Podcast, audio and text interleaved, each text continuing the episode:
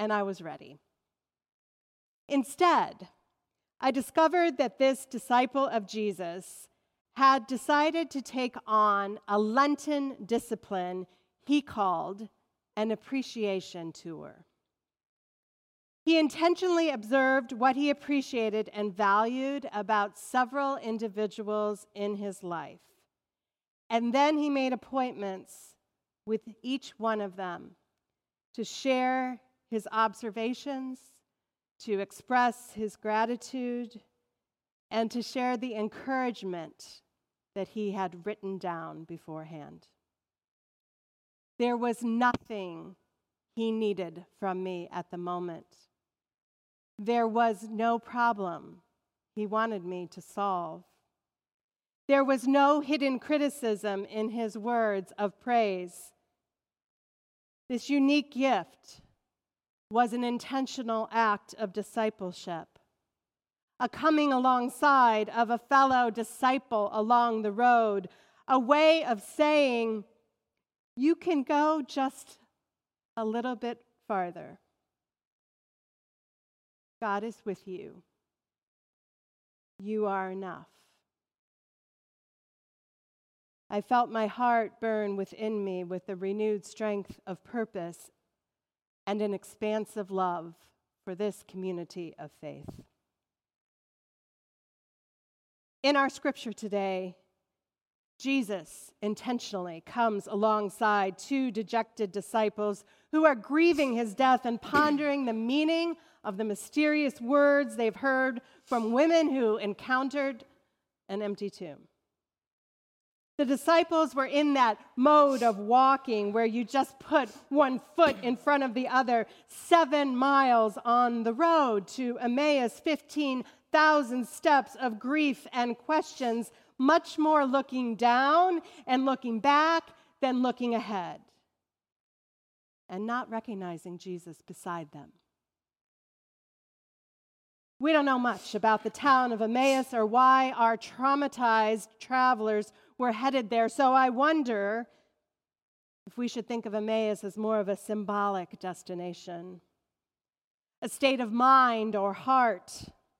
Just like these original disciples, we too are finding ourselves walking as Easter people in profoundly unsettling circumstances pandemic challenges, deaths of unarmed black men, repetitive gun violence and hate crimes, political polarization, increasing economic disparities. What difference does the presence of Jesus make in our journeys? How will we recognize him when he appears alongside us, among us?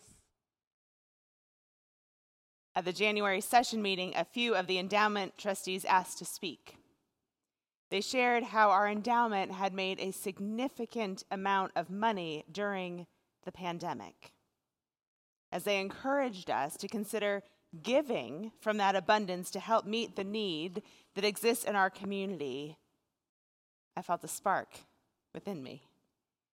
This idea was passed to the Serve Council, and as we began talking about organizations we've worked with in the past, the needs of the community that were more directly related to or increased by the pandemic, the foci of youth, education, and poverty that we have been orienting ourselves towards, and becoming a Matthew 25 church, one that is connected more closely and intentionally with other churches and the broader denomination to build congregational vitality, dismantle racism, and eradicate systemic poverty, that spark ignited. As Serve Council members began to have conversations with different organizations and report back to the group, a joy and an excitement was rekindled in me that I haven't felt that deeply in a long time. I wept tears of great joy when the Serve Council voted on recommendations to send to session on financial gifts that would make a significant impact with several organizations. And I wept again when session voted without hesitation to authorize those gifts. I wept because it's one thing to think or to say that we are a people who give from our abundance, and it's another thing to do it. To step away from worry and fear and concern that can hold us back as individuals or a collective and step out into trust. That's miraculous enough in itself. But I also wept because I could imagine the faces and the voices of the people of these organizations that we would get to share this good news with. It wasn't about patting ourselves on the back for being so generous. It was about what these gifts would mean to other people's work and to the lives of many in the broader community. It was about the relief and the joy that this simple decision could bring. I realized after that session meeting just after Easter that I was having an Emmaus Road experience. My heart was burning within me. In these conversations and actions, Jesus had been made known. Growing up in the Methodist Church, I became familiar with this idea of the burning heart as a metaphor for faith. John Wesley famously writes about his own experience as a pastor going to a prayer meeting and feeling his heart strangely warmed, his trust in Christ renewed. He later organized what became the Methodist movement and was known to say, Do all the good you can, by all the means you can, in all the ways you can, in all the places you can, at all the times you can, to all the people you can, as long as ever you can. This dialogue sermon is about burning heart. Some sermons are written after much study and prayer. This one is written after being on the road with Jesus intentionally face to face with his disciples, our own post Easter appreciation tour. After the session voted, I immediately wanted to call each of the contact people at the Heights School Foundation, the Northeastern Coalition for the Homeless, the Greater Cleveland Food Bank, AMIS, and Lutheran Metropolitan Ministries. Luckily, I work with a wise woman who slowed me down and suggested that she and I should intentionally meet with each of these people face to face, either in person or over Zoom. So, just a few days ago, Jesse and I walked into the administrative building of the Cleveland Heights University Heights School District. We sat down at several different eight foot long tables and faced through masks the director of the foundation and the district's supervisor of community and school partnerships. We all introduced ourselves, talked about how this was the first meeting of this kind that any of us had had in over a year. And then I began to read a letter of intention. That letter highlighted the difficulties that children, teachers, staff, and parents have encountered in the last year and spoke with hope about the ways in which our church wanted to partner with the district to envision a different future. And then it went on to say that we wanted to do this with a gift of $20,000, twice as large as they had imagined, meaning that its reach and impact was so much more than twice as much greater. And we all wept. These women talked of the difference it makes when community partners like us want to be in conversation. That because I called and said, What do you need? And how can we help you with that? Rather than assuming that we knew best, we could have more intentional conversations and impactful results.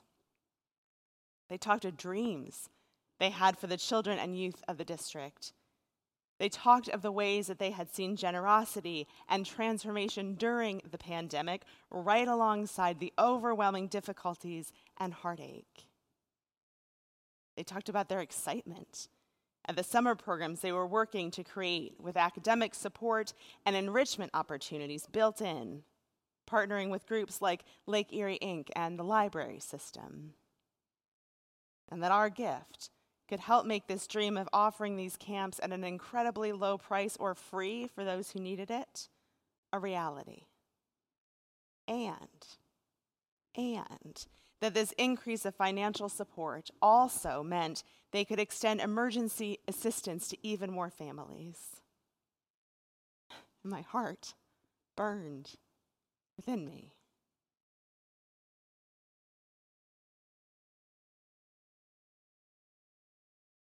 In the outside entrance leading into the former sanctuary, which is now Anderson Hall, there is a phrase from the Bible engraved in the stone. A simple question Is it well with the child? That question has been at the heart of Fairmount Church from its beginnings as a Sunday school. We, all of us, bear responsibility not only for the welfare of the children of our church, but the children of our community. Cleveland is still a place where too many children go hungry. So our next stop was the food bank. I got the sense that Sari, the contact person that Jesse and I Zoomed with at the Greater Cleveland Food Bank, had had many conversations with organizations who give generously. She had lots of statistics to share and possibilities for engagement to offer. But I'm not sure she'd ever had a meeting with someone who said to her, I keep thinking about this text from the Old Testament in the book of Esther, where it talks about Esther being sent for such a time as this. And hearing you talk, I can't help but think that you came to the food bank with all your gifts and your skills for just such a time as this. Sari paused for a moment, smiled, and said, I think you might be right. She shared what it meant to her, a 25 year old, originally from Solon, who had never needed the help of the food bank, to now be a part of a team that distributes 2,500 emergency food boxes at a single distribution site every week as just one of the many things they do. And to know that helping people have healthy food to eat enables them to save close to a fifth of their income, which in turn can mean the difference between having a place to live and becoming homeless or going without needed medication, or any of, number of the other impossible choices that an increasing number of people have to face on a daily basis. This gift of $24,530.61, made quite so specific by a previous donation to the church for hunger related needs, means that our congregation is able to provide roughly 100,000 meals. 100,000 meals. And you guessed it, I wept while my heart burned within me. In Matthew 25, we read Jesus' words Come, you that are blessed by my Father, inherit the kingdom prepared for you from the foundation of the world. For I was hungry, and you gave me food. I was thirsty, and you gave me something to drink. I was a stranger, and you welcomed me. I was naked, and you gave me clothing. I was sick, and you took care of me. I was in prison, and you visited me. Today, our eyes are more and more open to the ways in which education, racial injustice, hunger, jobs, citizenship, and housing intersect. Our next visit was with an organization that's been around since 1988, seeking to break the cycle of homelessness in northeastern Ohio by eliminating its root causes and loving our diverse community through organization, advocacy, education, and street outreach.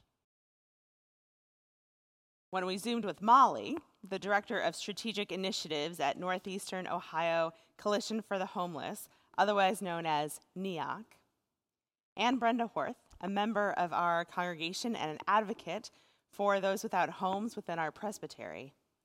They both talked about how this pandemic has been a great equalizer of sorts. Molly commented, in work with the homeless and housing advocacy, everything always feels like a crisis because it is. Now it feels like we are welcoming more people to join us in this crisis we've been in, and things are starting to change. She said she's seen a renewed sense of urgency around seeing housing as a human right. Friends, I don't know about you, but I'd never quite thought about housing like that before. Due to the pandemic, there are millions of people who are now much closer to homelessness than they have ever been. But NEOC has seen a 30% decrease in homelessness in our area because of safe, trauma informed options for people that they've been able to work with other groups and people to provide.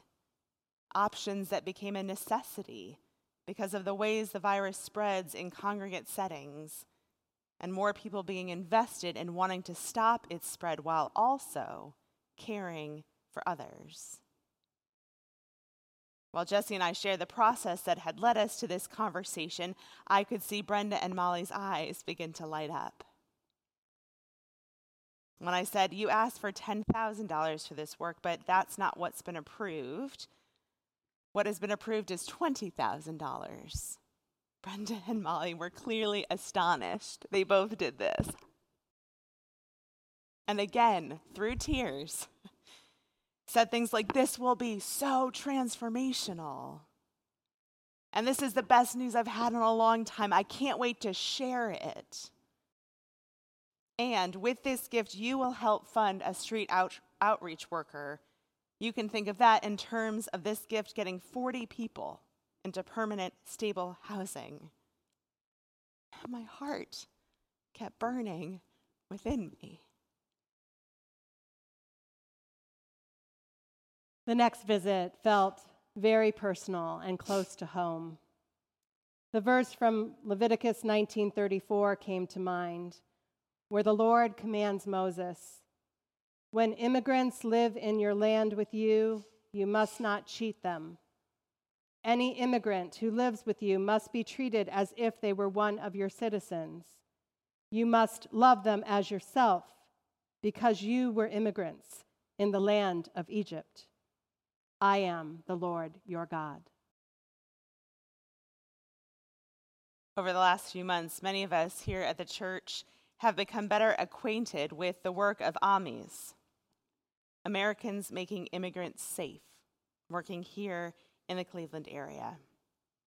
It was through AMIS that we have been humbled and excited to welcome Jonas to stay in our church apartment.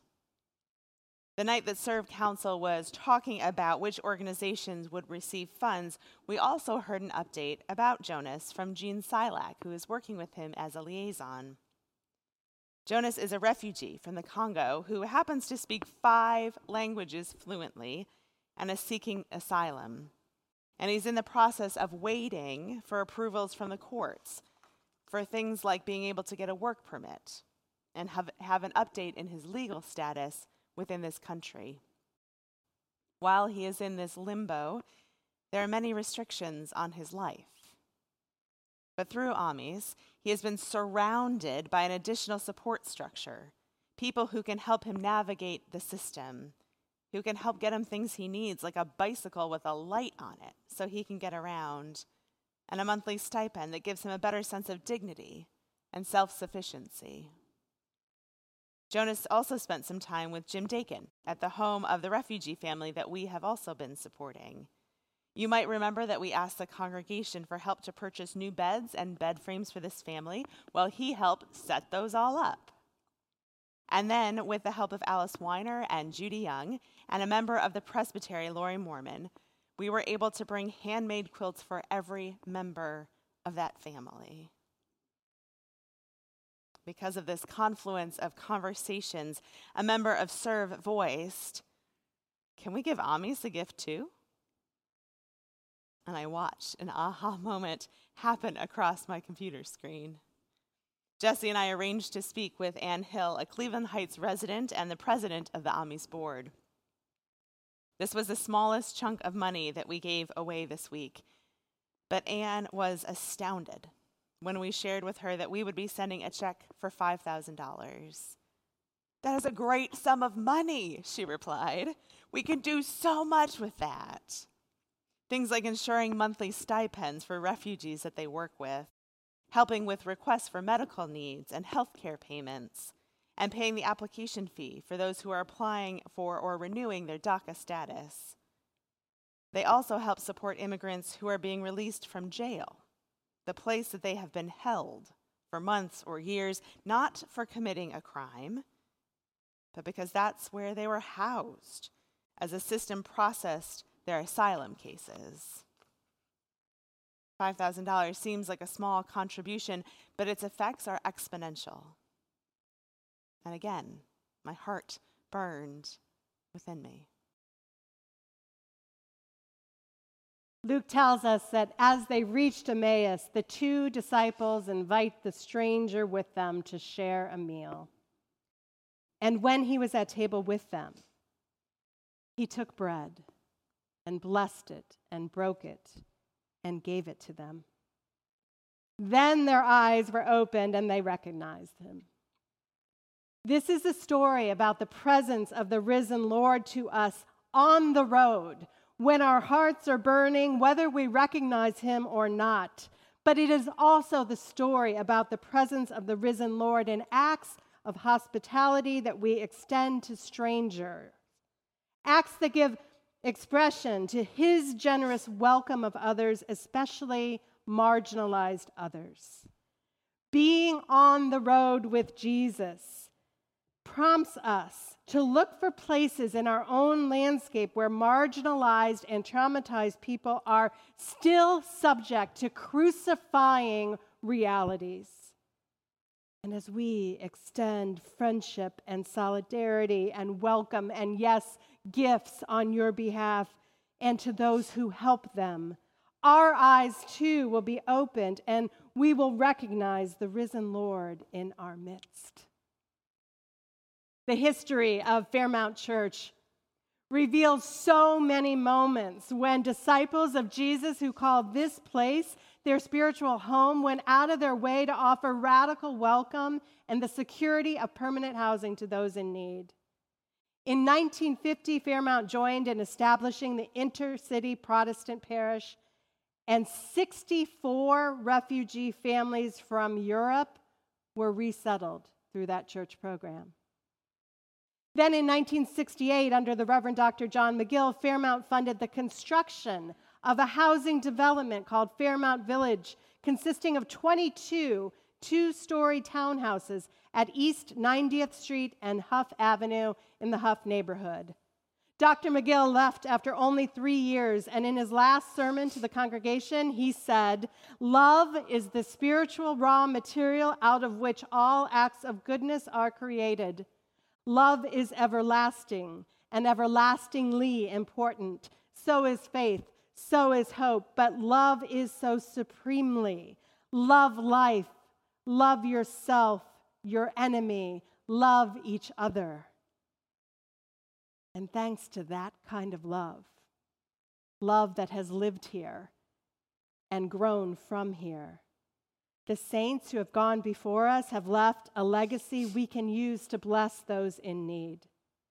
Fairmount has long supported Lutheran Metropolitan Ministries, otherwise known as LMM, and they requested $4,000 for support of their Breaking New Ground campaign. Reverend Hank Dahl, who's a part of the Fairmount family, is heavily involved in this campaign. LMM plans to purchase and renovate 20 existing housing units over five years in the St. Clair Superior neighborhood. As each home is purchased and renovated, LMM will rent the units to families experiencing homelessness. This was a fun meeting. as Lindsay and I were able to be face to face on Zoom with four leaders from LMM who work hard every day to serve those in need. We thanked them for all the work they do, and we let them know that we see them, that we know they must grow weary, that they serve and speak up for those who don't have a voice. And we were able to share the good news that out of the security of our endowment, we wanted to help provide housing security for those who need it most. But instead of the 4,000 requested, we were going to give them $50,000 with a pledge to raise more by running a matching gift campaign in this congregation. And on the screen, we could see the joy on their faces, not just for the money, but of being heard and seen and thanked of coming alongside them and saying, We believe in what you're doing. God is with you. You are enough. Reverend Drew Gensler, president and CEO, said, You have no idea of the impact of this gift. I worry about my team and how hard they are working. This is a tremendous encouragement to us and we prayed for them. And I felt my heart burning within me because Jesus was right there at the online table in the wilderness of pandemic and homelessness, breaking bread and opening our eyes. I keep saying my heart was burning within me because I can only speak for myself. I don't know if that's how all the people that Jesse and I had the chance to speak with would describe how they felt. But I can tell you that we got to watch transformation in action. We watched hope and joy spread across people's faces. We saw the spark of possibility and excitement in their eyes. We held sacred space together as we heard the experiences that these people had been a part of and what it meant to them that a church intentionally sought them out, heard their stories, and not only gave them money, but validated those experiences and the work that they had been doing to try to change the world one little bit at a time. It may have been me and Jesse who got to talk to all of these people, but we, we're not the givers of the gifts. We are merely the messengers of good news. And as the saints who have gone before us, combined with the faithful decision making of today's leaders, it is those of you who continue to give for the operating budget and the needs of our physical building and property so we can give to mission generously. It is you. This. This is how we live as Easter people. This is what it looks like to share the good news. Friends, may your hearts burn within you as you realize too Christ's presence in our midst. Alleluia and amen.